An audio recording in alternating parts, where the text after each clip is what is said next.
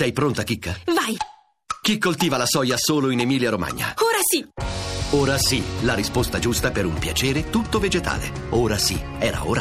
Gran palla di Insigne in area, Belotti è solo, controlla e poi l'autorete.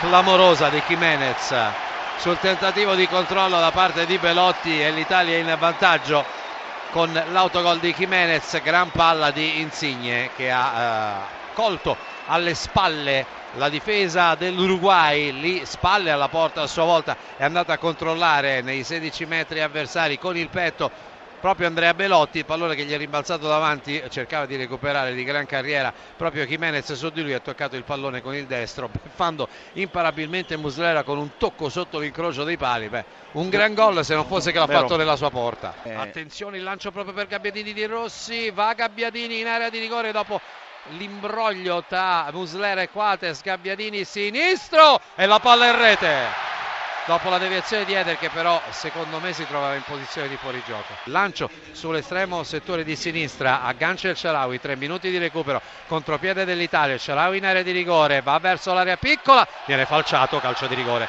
Ovvio, questa volta in favore dell'Italia è stato nuovamente Jimenez a commettere fallo ai danni del giocatore della Roma, assolutamente scatenato. Parte De Rossi con il destro contro Muslera, il tiro, la rete di Daniele De Rossi che rinnova un derby Roma-Lazio quando Fernando Muslera difendeva i pali biancocelesti ha messo il pallone alle sue spalle e ha messo soprattutto in porta il 3-0 in favore della nostra nazionale